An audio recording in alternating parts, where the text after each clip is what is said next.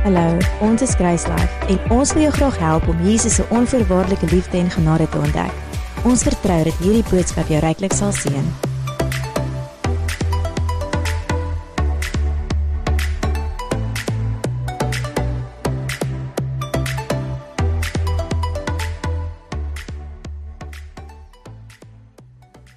Ek wil vandag gesels oor 'n groter hoop. En wanneer ek praat van hoop, dan praat ek van uh jou, jou hoop is jou positiewe verbeelding. Ja, nou hoop in net 'n wêreldse hoop van ek hoop dit hoop die dag draai goed uit of ek hoop maar net uh uh dinge raak beter. Die Bybel het 'n ander definisie of koppel 'n ander waarde fondasie aan hoop as wat die wêreld daaraan koppel. Alhoewel dit dieselfde definisie het dat uh hoop beteken jy het 'n positiewe verbeelding. So hoop is is jou vermoë om met jou hart te kan sien. Hey, hoop is jou vermoë om met jou hart te kan sien. En ons almal het daai vermoë en ons almal gebruik daai vermoë en dalk het jy nog nie bekend geraak daarmee dat jy dit heeltyd gebruik nie. So ons almal het 'n verbeelding en ons almal gebruik dit gereeld. Daar's sekere goed wat jy doen wat al gewoontes is wat jy nie noodwendig jou verbeelding gebruik nie want as jy voor die spieël staan en met 'n tandeborsel lê als voor jou, so jy hoef nie te verbeel hoe jy nou jou tande gaan borsel en dan jou tande borsel nie. Uh wat jy wel doen as iemand sê maar jy moet na 'n nuwe plek toe ry of jy moet ergens heen ry of gaan, dan dink jy hoe gaan ek daar kom? Dan gebruik jy jou verbeelding. As jy probleme oplos, dan gebruik jy jou verbeelding. Jy dink aan verskillende maniere hoe jy hierdie probleem gaan oplos. As jy eers op 'n sekere tyd eers moet wees, dan dink jy in jou verbeelding, ek moet eers dit doen, ek moet eers dat doen en dit en dat en dan gaan ek op tyd kan wees. So jou verbeelding is jou vermoë om uh uh is jou vermoë om te kan sien, maar hoop is om is jou vermoë om positief te kan sien. Is om jou verbeelding positief uh te kan gebruik. So vrees is die teenoorgestelde van hoop. OK? Vrees is ook die teenoorgestelde van God se liefde. Maar as jy kyk wat vrees doen, wat doen vrees? Jy het 'n uh, jy gebruik jou negatiewe, het 'n negatiewe verbeelding. Sê nou maar dit gebeur, sê nou maar dat gebeur, sê nou maar dit werk nie uit nie. Dan jy die prentjie wat jy skep in jou verbeelding is 'n negatiewe prentjie. Dit is glad nie hoop nie. OK, nou elkeen van ons het ook 'n prentjie van onsself, hoe ons onsself sien.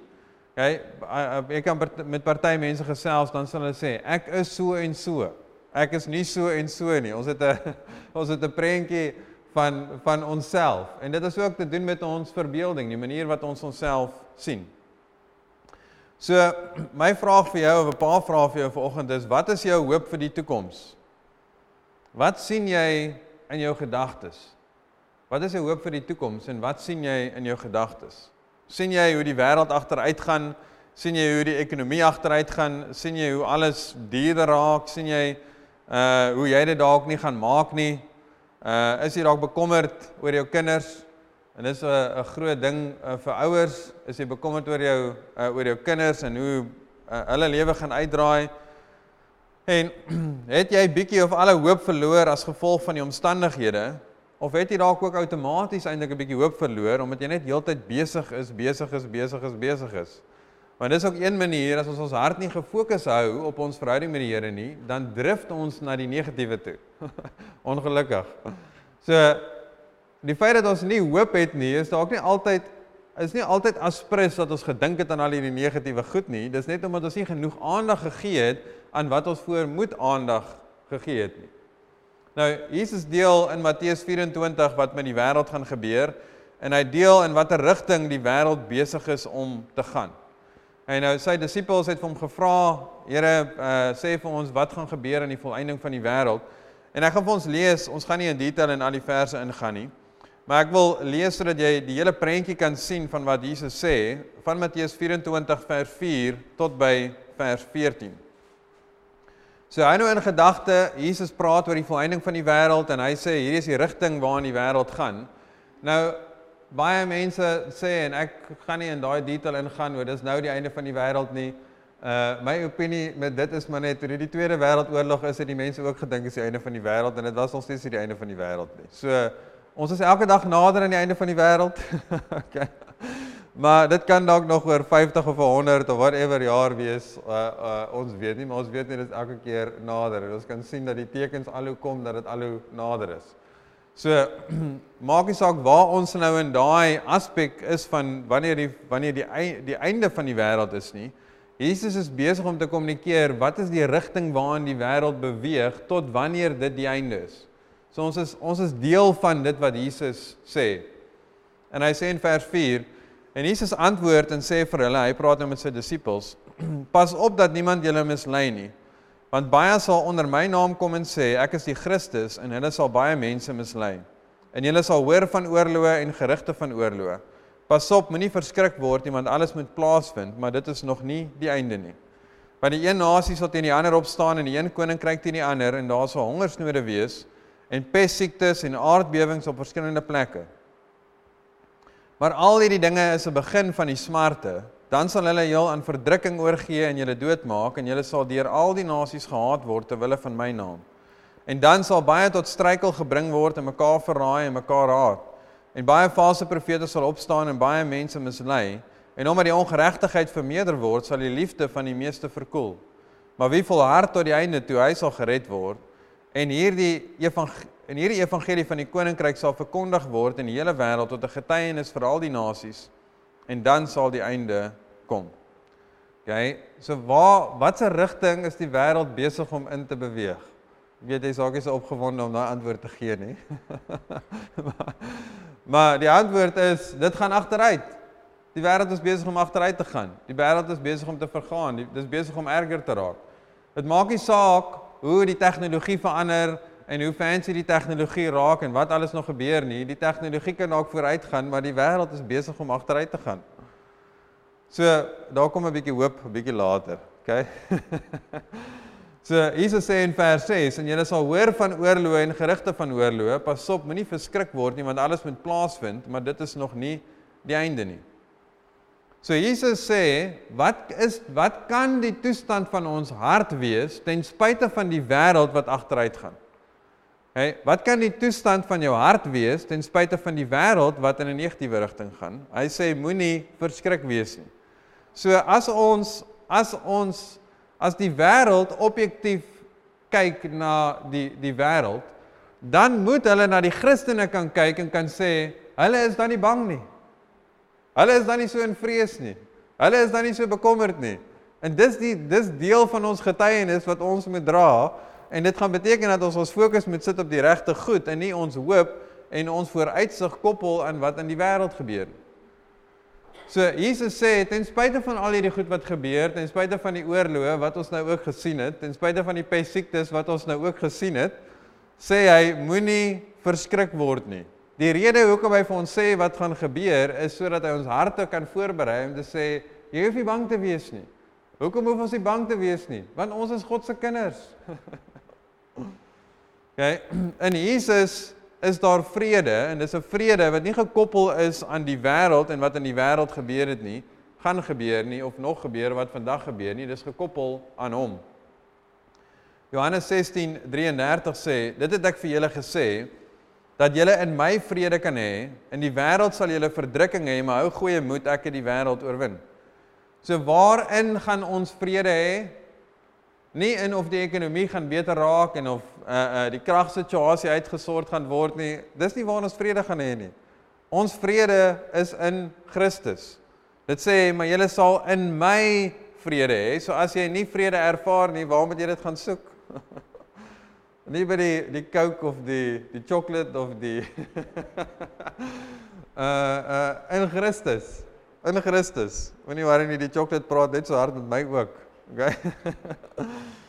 maar dit sê ons gaan in die wêreld verdrukking hê. Ons gaan in die wêreld verdrukking hê en ek wil nie hê dit is 'n 'n verwagting wat jy moet hê en en sê ek hoop dat ek verdrukking gaan hê nie, maar ons moenie verbaas wees as daar verdrukking is nie. Want Jesus sê dit is hoe dit is in die wêreld. Dit is hoe dit is. Ons is nie nou in die hemel nie. Ons is nou in die wêreld. Ons is in 'n wêreld waar 'n klomp selfsugtige mense is wat in beheer is, wat 'n liefde het vir geld en as gevolg daarvan is daar baie mense wat daaronder ly. So maar ons in Christus het 'n groter hoop as wat ons kan sien in die wêreld. Ons het 'n groter hoop as wat ons nou kan sien in die wêreld. Okay, ons hoop is nie daarin of die wêreld dit gaan maak of nie. En ek wil hê jy moet dink aan hierdie konsep. Ons hoop is nie daarin of die wêreld dit gaan maak of nie, want ons weet die wêreld gaan dit nie maak nie. Ons weet dit klaar. Die wêreld is besig om agteruit te gaan. Almal van ons hoop in ons agterkop net ek hoop is nie nou nie. Ek hoop is nie nou dat die wêreld agteruit gaan nie. Ek hoop dat die ekonomie kan bietjie stabiliseer. Ek hoop die dinge kan bietjie beter gaan. Ek hoop die druk kan bietjie minder raak. Ons en ek hoop dit ook in 'n natuurlike opsig. Maar as ons kyk na die prentjie en as ons regtig eerlik is met waar ons is, dan is die wêreld besig om agteruit te gaan, maar ons hoop is nie om te kyk of die wêreld vorentoe gaan agteruit gaan en dan te bepaal wat gaan in my hart aan nie.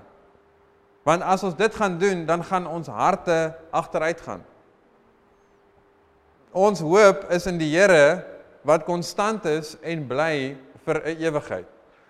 En as jy werklik as jy die twee verskille sien en die wêreld is besig om op en af en op en af te gaan en God is konstant en ewig. As ons ons hoop in hom sit, as jy jou hart koppel aan die Here wat konstant is en ewig is, dan gaan jou emosies baie meer konstant en ewig wees. as wat dit gaan wees as jy dit koppel aan die wêreld en maar die volgende persoon nou weet waar iemand weer korrup was en wat nou weer gebeur het. Amen. So soos ek gesê het, ek hoop dat die wêreld kan beter raak. Ek hoop dat ons dat ons 'n beter plek het waar ons kan bly, dat daar minder korrupsie is en minder geweld en misdaad en en al daai goeters is. Maar ek koppel nie my hart daaraan nie. Ek koppel nie my hart aan wat in die wêreld gebeur nie, want as ek dit gaan doen, dan gaan my hart die hele tyd mismoedig wees. Ek koppel my hart aan wat die Here sê en ons moet ons lewe en ons harte koppel aan wat die woord sê. So ons moet nie ons lewe koppel aan om 'n hoop te hê soos wat die wêreld het uh om suksesvol te wees nie. Byvoorbeeld, ons moet nie ons hoop koppel daaraan dat uh, ek hoop ek gaan 'n huis kan hê of 'n kar kan hê of dit kan afbetaal of ek hoop dat ek my my finansies in 'n beter toestand gaan wees want dit is waarvoor die wêreld hoop. Jesus het gesê in Matteus 6. Dan sê hy, dis die wêreld wat dis die heidene wat heeltyd dink aan al hierdie goed.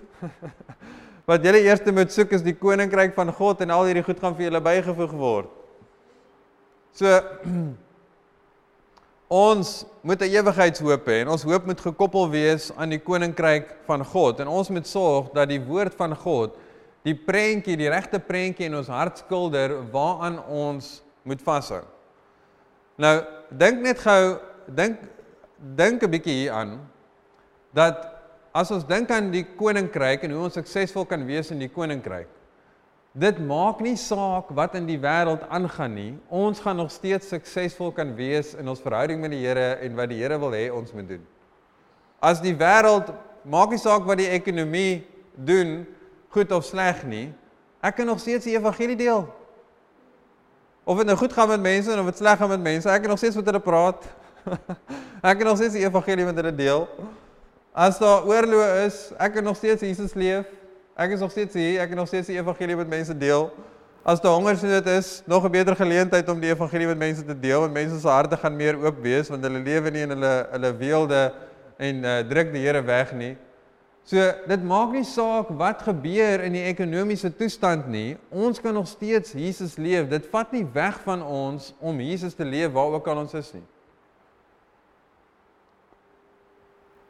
So ek kan suksesvol wees in die koninkryk van God, maak nie saak wat in die wêreld aangaan nie.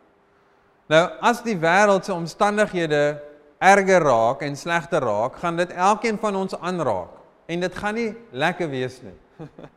dit is lekkerder om in gemak te leef. Dis lekkerder om uh, dis lekkerder as dinge uitwerk. Dis lekkerder om te hê wat jy wil hê. Maar ons kan nie ons harte koppel aan dit wat die wêreld wil eh, van dit van die wêreld nie.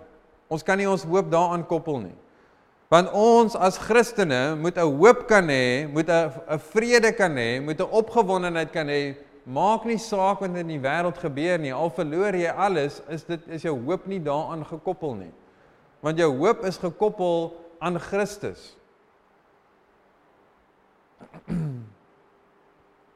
So maak nie saak wat in die wêreld gebeur of hoe dinge in die wêreld vir jou uitwerk nie. Jou sukses in die koninkryk van God is nie gekoppel aan die wêreld nie. OK, as jy nie versigtig is nie, dan kan jy hoop verloor oor jou lewe omdat dit nie goed gaan met jou in die wêreld nie. Jy kan hoop verloor oor jou lewe omdat jy dalk nou tans voel dit gaan nie goed met my in die wêreld nie. Daar's baie druk en hierdie dinge werk nie uit nie en hierdie dinge werk nie uit nie en daai dinge werk nie uit nie. En daarom het jy nie hoop nie. Dan is jy besig om jou hoop te koppel aan dit wat in die wêreld aangaan. Jy moet jou hoop koppel aan dit wat die woord sê, aan dit wat God sê. So As ek 'n paar voorbeelde kan gebruik wat jou dalk sal help om uh om te sien hoe ons ons lewe moet rig volgens die woord en wat werklik gaan tel aan die einde. Wat werklik gaan tel aan die einde is in die wêreld se oë gaan dit oor watter werk doen jy of wat jou werktitel is.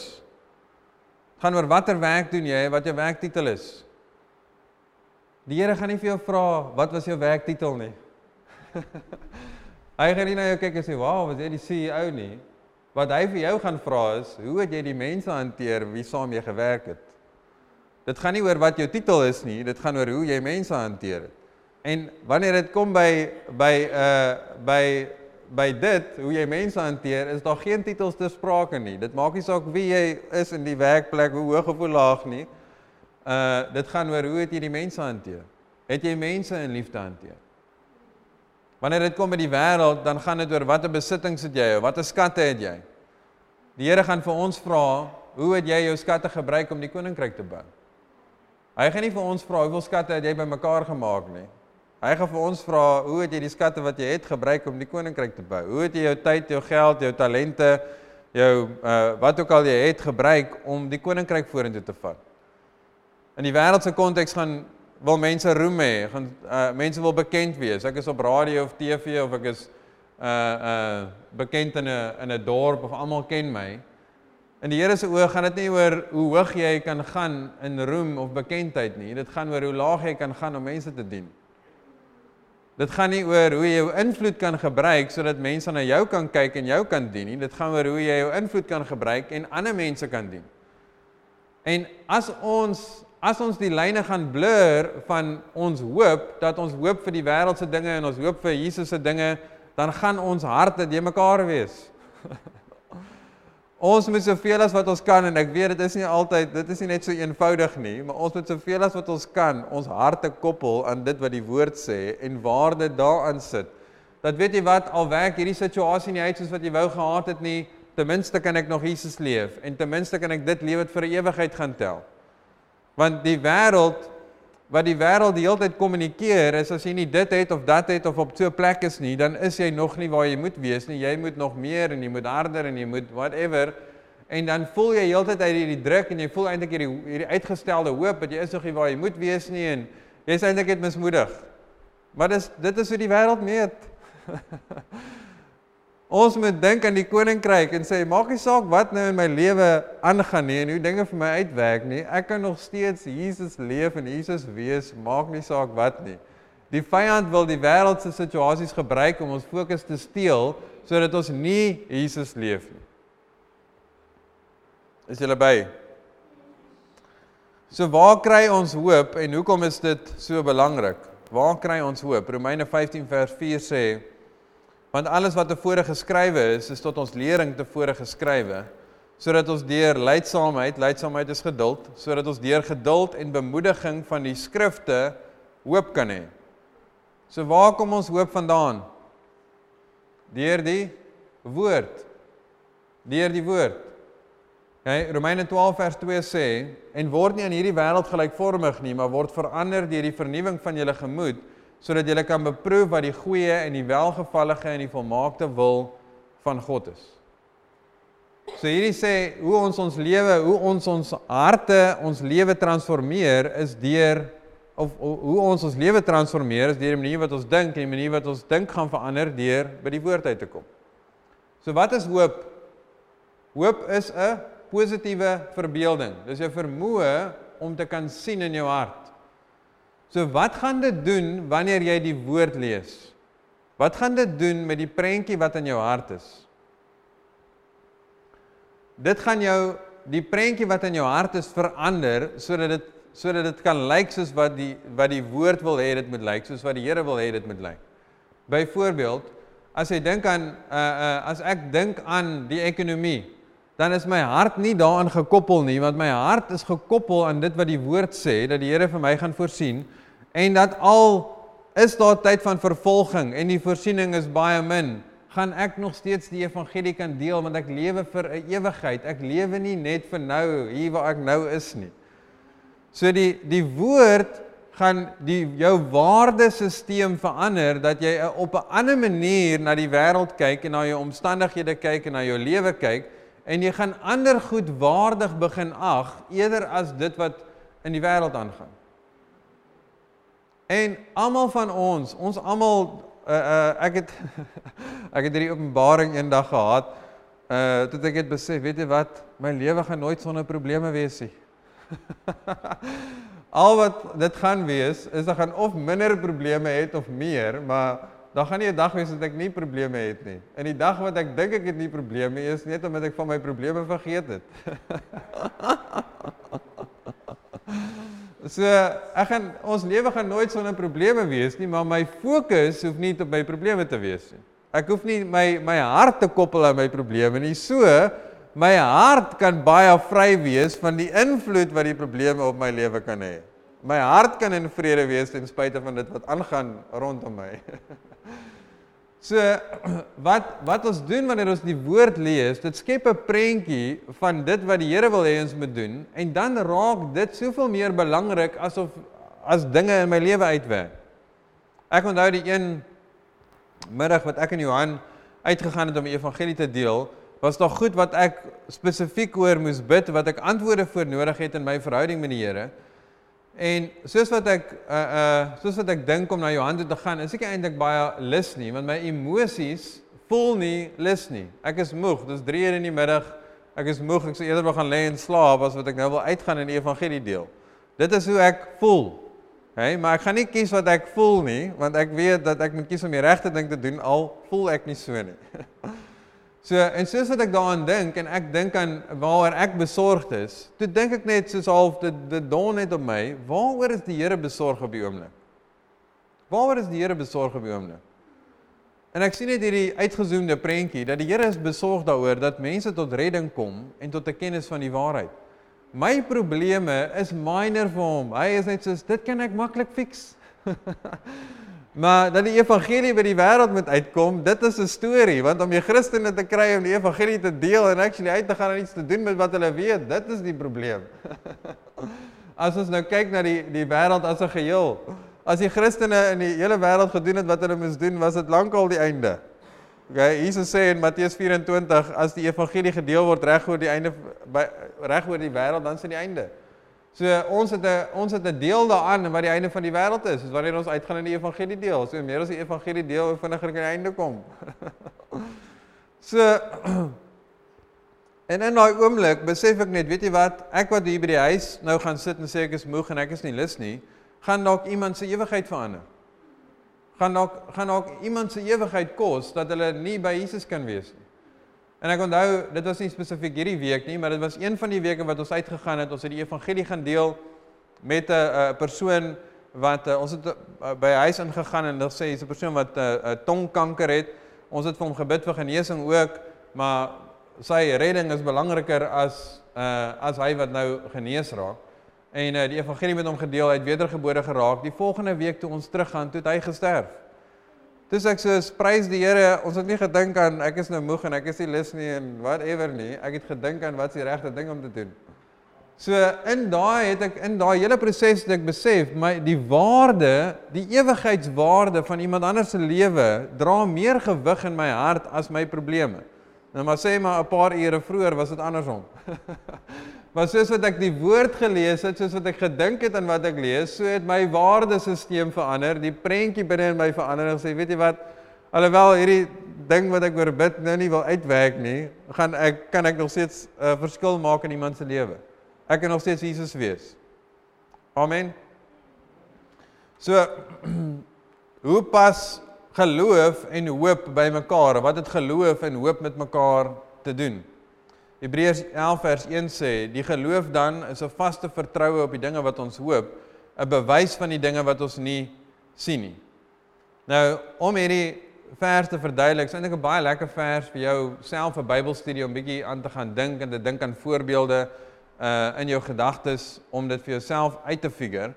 Maar wat ek gaan doen om om dit nou te verduidelik is om aan die einde van die vers te begin, die deel wat sê uh dis 'n bewys van die dinge wat ons nie sien nie. So geloof is 'n bewys van die dinge wat ons nie sien nie. OK? So wat dit sê is geloof is 'n bewys van iets al kan ons dit nie met ons fisiese oë sien nie. Dit sê dat dit wel bestaan al kan ons dit nog nie sien nie. Okay, nou kyk wat sê die volgende twee verse van Hebreërs 11:2 en 3. Want dit sê want daardeur het die mense van die ou tyd getuienis ontvang deur die geloof verstaan ons dat die wêreld deur die woord van God toeberei is sodat die dinge wat gesien word nie ontstaan het uit sienlike dinge nie. So wat dit sê is die dinge wat ontstaan het het ontstaan uit dinge wat ons nie kan sien nie. So dit was eers waar in die geestelike en toe het dit waar geraak in die natuurlike. Dit was eers waar as jy dit so kan sê, God het eers in sy hart gesien wat hy wil maak en toe hy die woord gespreek het, toe het dit in werklikheid gekom. Nou die die hierdie is nou nie die beste voorbeeld nie, maar dit gaan jou net help om die konsep te verstaan dat selfoonsyne bestaan nou hier binne waar ons waar ons nou is, maar jy kan dit nie sien nie. Wanneer jy jou foon gebruik, dan gaan jy sien dat dit werk. Die feit dat jy dit nog nie dat dit dat jy nie as jy nog nie jou foon gebruik het nie, beteken dit nie nie dat dit dat dit nie werk nie. In die oomblik wanneer jy jou foon gebruik, beteken dit nie nou ewe skielik begin werk nie. Dit het die hele tyd gewerk wat jy jou foon gebruik, toe sien jy eintlik wat nog heeltyd daar is. Dit bring eintlik van dit as ons die selfoon syne nou maar as die geestelike riem kan beskryf en die boodskap wat jy kry, die fisiese, dan dit wat in die geestelike is, kom dan in die fisiese en jy kan dit sien. So dit was eers eers moet iets waar wees in die geestelike en dan raak dit waar in die fisiese. So geloof is dan ons bewys van die dinge wat ons nie sien nie. So geloof is om te sê ek glo iets is waar al kan ek dit nog nie sien nie. So ek glo dat iets waar is al kan ek dit nog nie met my fisiese oë sien nie. Kan nou kom ons kyk weer uh na die vers. Dit sê geloof is dan 'n vaste vertroue op die dinge wat ons hoop. Dis 'n bewys van die dinge wat ons nie sien nie. So geloof is ons bewys van die dinge wat ons nie sien nie, dit is 'n vaste vertroue op die dinge wat ons hoop. Hy, nou hier is ons waar die belangrike konsep inkom van uh van die van hoop. So waar pas hoop in want geloof is die vaste vertroue. Dit is 'n vaste vertroue in wat ons hoop. Dis 'n ons staan vas in wat ons glo op wat ons hoop. En nou hierso kan jy hierso is dit nou belangrik om die verskil te sien tussen wêreldse hoop en God se hoop. Wêreldse hoop is net om te sê ek hoop dit raak beter. Dis nie gebaseer op enige iets nie. Jy hoop net dit raak beter. As ons nou almal vandag sê ek hoop die ekonomie raak beter, wat wat wat moet gebeur vir dit om beter te raak? Niemand van ons is slim genoeg om dit te sê nie en die wêreld ook nie. So jy kan dalk net sê daar moet meer werk wees en allerlei sulke goed, maar dis nie gekoppel aan iets wat 'n werklikheid is. Uh jou hoop is net in die lig. Dis nie gekoppel aan iets wat klaar bestaan nie. God se woord werk so dat jy lees wat die woord sê, jy sien wat die woord sê en jy koppel jou geloof aan wat reeds 'n werklikheid is. So as die woord byvoorbeeld sê, vat Filippense 4 4 tot 8 as jy dit praat daarvan as jy bekommernisse het dan uh uh sit dit op die Here se skouers en dan gaan sy vrede al alle verstand te bowe gaan. Dit gaan in jou hart heers. So dis 'n waarheid van die woord as ek as ek die Here vertrou met my uitdagings, dit vir hom gee, dan gaan sy vrede in my hart heers. So geloof hoop kom wanneer ek die woord lees en sien wat is dit wat ek kan kry. Ek ek ek sien, ek gebruik my verbeelding, ek gebruik my gedagtes. Ek sien hierdie is wat die woord sê, dit kan wees. Geloof is om dit wat in die die geestelike waar is na die fisiese toe te bring. So geloof is eintlik half die arm wat vat van die geestelike en dit inbring in die fisiese. Dis die die kanaal waardeur dit vloei. So, as jy nie die regte hoop het nie, gaan jou geloof nie werk nie. As jy nie die regte hoop het nie, die regte prentjie van hoop het nie, gaan jou geloof nie werk nie, want geloof is die vaste vertroue van die dinge wat ons hoop. So as jy 'n negatiewe prentjie het, as jy net hoop dinge gaan beter raak gebaseer op whatever, die lig en die ekonomie, dan kan geloof niks daarmee doen nie, want dit is nie gekoppel aan wat die woord actually sê nie. So die baie keer sal Christene sê jy moet net geloof hê jy moet sterke geloof hê. Geloof is dalk nie jou probleem nie. Die prentjie wat jy in jou hart sien is dalk die probleem. Dit waaraan jy jou geloof koppel is dalk die probleem. En dis hoekom jy vir jouself moet vra, waar het ek hoop? sien ek nou hoop vir die toekoms? Ek sien hoop vir die toekoms want my wanneer ek daaroor praat, dan dink ek nie aan ou hoe dinge in die wêreld gaan uitwerk nie. Ek dink aan hoe ons lewens kan verander. Ek dink ons die evangelie kan deel en daar is nog baie geleenthede vir dit. So ek sien 'n hoop vir die toekoms omdat ek deur die lense van die woord kyk om te weet die Here is heeltyd by my al is daar vervolging, al kom daar omstandighede dat dit nie vir my lekker gaan wees nie en ek gaan dalk nie dieselfde voordele hê wat ek altyd gehad het nie of kan leef of eet of whatever ek altyd geëet het nie. Maar ek koppel dit nie daaraan nie. Ek koppel dit deur die woord om te sê, weet jy wat, ek sien hoop vir die toekoms want hier's nog baie plekke waar ons die evangelie kan deel. Daar's nog baie mense wat ons kan disipel. Daar's nog baie mense wat ons kan help om in 'n veilige omgewing van familie te kom en te kan groei in hulle verhouding met die Here, want dit is wat werklik tel. Dit is wat vir 'n ewigheid tel, is wat ons doen met die woord. Amen. So geloof bring hoop voort. So dink daaraan, dink aan die konsep van tandepasta. As dit wat binne in die tandepasta bysie hoop is, dan's geloof om hom te druk. Dit gaan uitkom. Nou geloof, God kan net kan net iets voortbring wat reeds waar is in die geestelike. Hy kan net jy kan net iets ontvang wat die Here reeds aanbied. So iets wat hy deur sy genade aanbied is wat jy kan ontvang. So as jy nie die regte prentjie het van wat die Here aanbied nie, dan gaan jy nie kan ontvang nie. En dit is hoekom dit so belangrik is om die woord te lees om te verstaan wat die Here sê, te sien wat sy woord sê en dan jou geloof daarin te sit en dan gaan jy kan ontvang.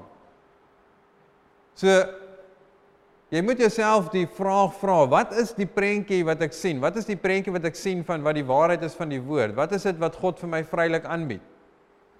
En as jy nie 'n positiewe prentjie het van dit nie, dan moet jy gaan lees en gaan uitvind. Hy 2 2 Korintiërs 1 vers 20 sê praat uh, uh, van God se beloftes uh, is ja en amen. Dis reeds ja en amen in Christus. God het reeds ja gesê op al sy beloftes. Ons moet nou gaan uitvind wat sy beloftes is. Byvoorbeeld, as jy voel dat jy nie goed genoeg is nie, gaan vind uit wat die die prentjie is dat dat die woord jou die hoop skilder in jou hart dat uh, Efesiërs 1 dat voor die grondlegging van die wêreld dit God jou heilig en en sonder gebrek voor hom gestel. Dat dit is die manier wat die Here jou sien, heilig en sonder gebrek en ek ons voel nie altyd heilig en sonder gebrek nie. Maar dis dis is as ons begin ingee na ons gevoelens en ons begin ingee na die vlees en hoe ander mense ons sien, ons onsself dalk sien. Ons moet dan gaan en ons moet kyk na wat die woord sê en sê as die Here my sien heilig en sonder gebrek, dan is dit wie ek werklik is. So om te hoop is jou verantwoordelikheid. Ek kan nie vir jou hoop nie en ander mense kan nie vir jou hoop nie. Niemand kan saam met jou elke dag leef nie. Jy het die vermoë om te kan hoop. Jy het die vermoë, jy het die krag oor jou gedagtes. Nou, wat jy kan gebruik maak van, hoe jy gebruik kan maak van iemand anders se hoop, as jy gebed byvoorbeeld nodig het vir iets vir genesing of whatever en jy voel jy kan nie nou jy het nie nou 'n prentjie in jou gedagtes om te kan sien hoe jy genees kan raak nie, dan kan jy na iemand toe gaan wat wel daai prentjie het dat die Here kan genees en dat hy genees en dat hy anders en dat hy in ons lewe werk en al daai goed en hulle kan hulle geloof gebruik en vir jou bid en resultate sien. Maar jy kan nie net staat maak op iemand anders se hoop nie, want iemand kan nie binne in jou leef en jou help om alles reg te sien nie. Dit is jou verantwoordelikheid. Romeine 8 vers 24 en 25 sê want ons is gered in hoop, maar die hoop wat gesien word is geen hoop nie, want wat iemand sien, waarom hoop hy dit nog? So as ons hierso sê Paulus, die konsep van hoop, as jy as jy hoop vir iets en dit het, het gebeur, dan hoef jy nie meer daarvoor te hoop nie. OK? Dit het nou gebeur. Nou sê hy, maar as ons hoop wat ons nie sien nie, dan wag ons daarop met volharding. En die klem op die laaste deel wat ek wil sit is wag ons daarop met volharding. Wat ons doen wanneer ons die woord lees, dit skep 'n prentjie van hoop in ons harte en ons volhard met daai prentjie. Ons hou vas aan daai prentjie. Ons bly vashou aan die woord. Ons bly vashou aan dit is wat die Here wil hê. Ons bly vashou aan dit is wat God sê. Ons bly vashou aan hierdie is wat die woord sê en ek gaan nie daarvan afwyk nie. Want geloof is geloof is gelyk aan geduld in hoofletters.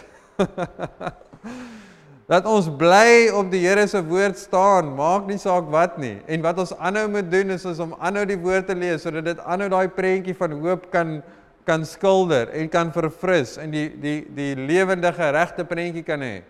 Geloof is nie net soos 'n slotmasjien. Ek bid nou in geloof en ting ting, hier kom dit uit nie.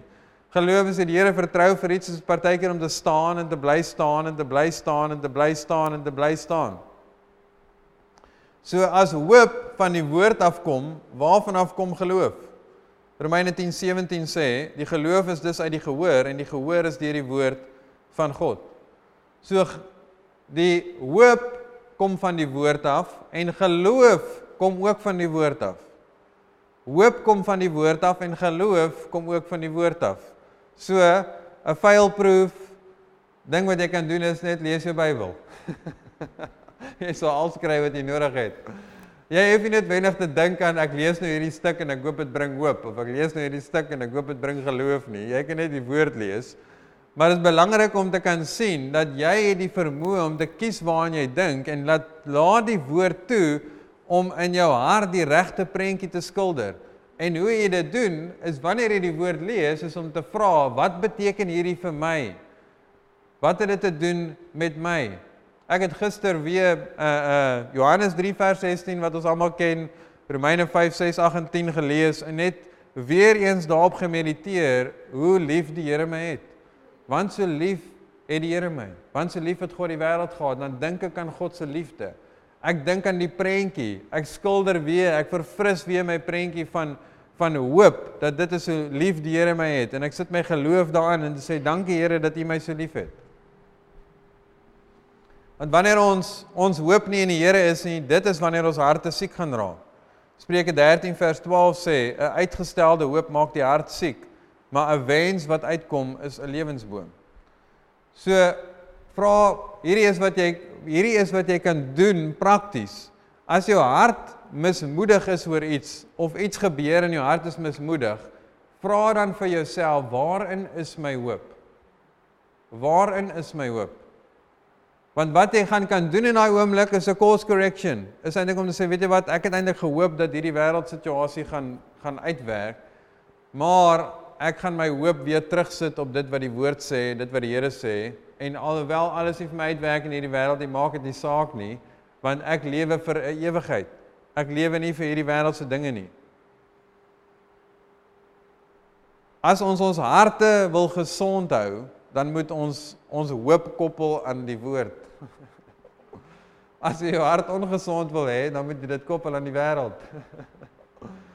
En dit gaan dalk dalk as jy uh, heeltyd nuus kyk, dan gaan dit jou help om nie nuus te kyk nie, want as jy nuus kyk, dan gooi jy al daai sade in jou hart en nou moet jy deel daarmee. Luister eerder 'n teaching, luister iets wat jou kan bemoedig, wat jou jou fokus kan sit op wat die waarheid is, wat die woord is. Hey, as daar 'n oorlog uitbreek in ons land, sal jy weet. Iemand sal vir jou sê jy is omring met genoeg wêreldse mense. As daar iets dringend is wat moet gebeur of wat wat jy moet weet, dan sal jy uitvind en dan kan jy dit gaan Google en sien wat aangaan. Maar jy waarin jy ingeplak is die hele tyd is wat die prentjies in jou vorm. As jy TV kyk of reekse kyk of uh uh flieks kyk, dis alles besig om prentjies te skilder in jou hart. En ek sê nie dit is sleg nie. Uh ehm um, as jy iets kyk of whatever nie, maar as jy dit die hele tyd gaan doen, dan is dit sleg. As dit alles wat jy doen, dan is dit sleg. Want dit is heeltyd besig om as jy dink aan wat doen 'n fliek, dit dit skilder 'n prentjie in jou gedagtes. Hoekom sweet my hande as daar iemand op 'n hoë gebou rondloop?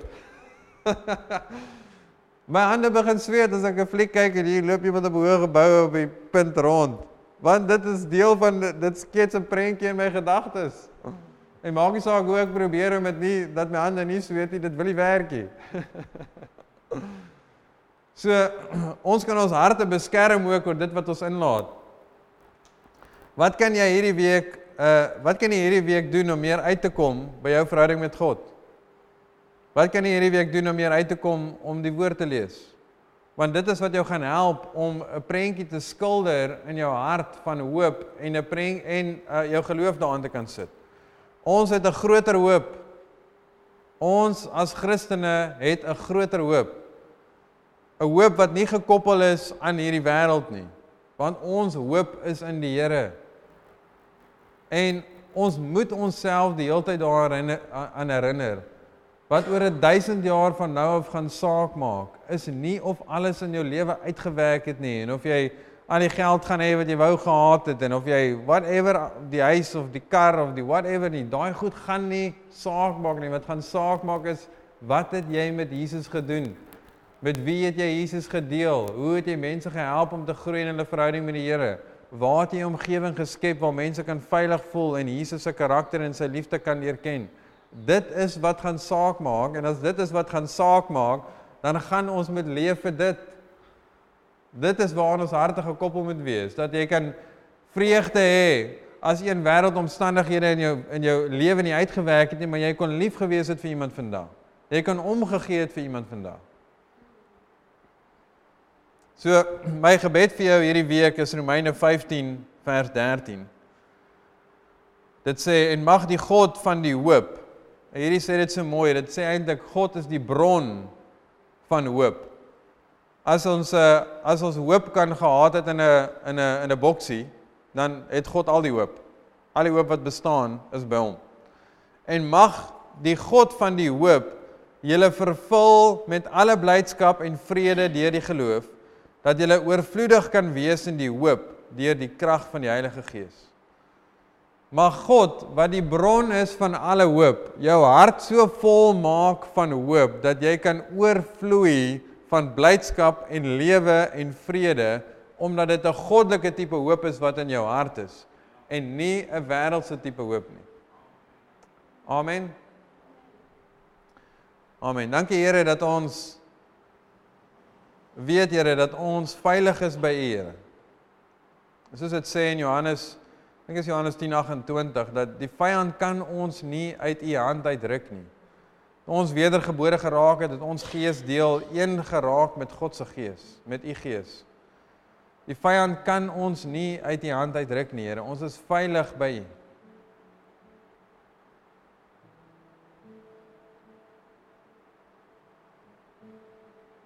En sien vir oggend, koppel vir oggend, vat 'n oomblik en vat kyk in jou hart.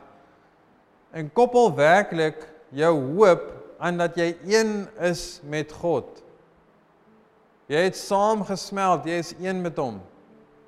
sien dit dat as God 'n emmer as emmer as God die water is wat in 'n emmer is en jy is 'n druppel op jou eie, toe jy wedergebore geraak het, het daai druppel deel geraak, het gedrup in daai emmer vol water. En jy kan nie jy weet jou druppel is daar binne, maar jy jy kan nie jy kan dit nie skei nie. Dis een.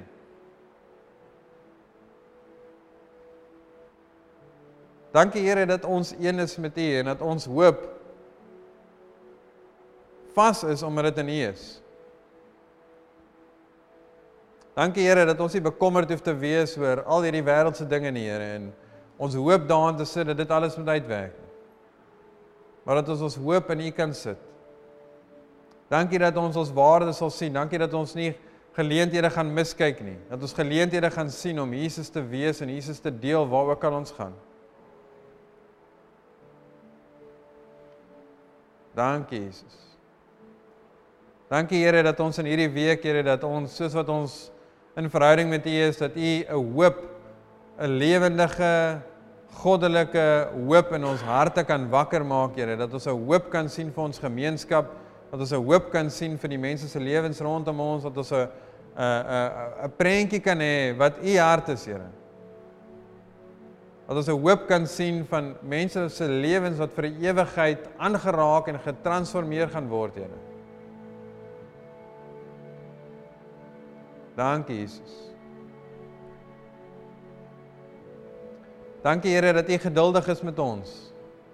Waar waar ook al ons is, Here, dankie dat U saam met ons, dat U saam met ons die pad stap. Al voel ons partykeer ons groei stadig.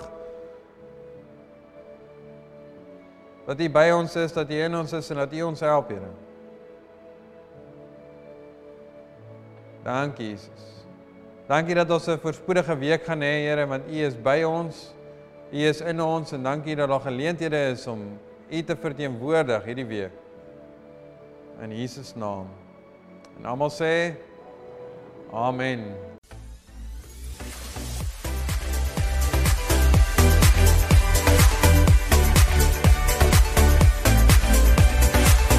Ons wil graag van jou hoor. Indien jy graag met iemand wil praat of saam met iemand wil bid, kontak ons gerus by 021 8800168 of e-pos ons by info@gracelife.co.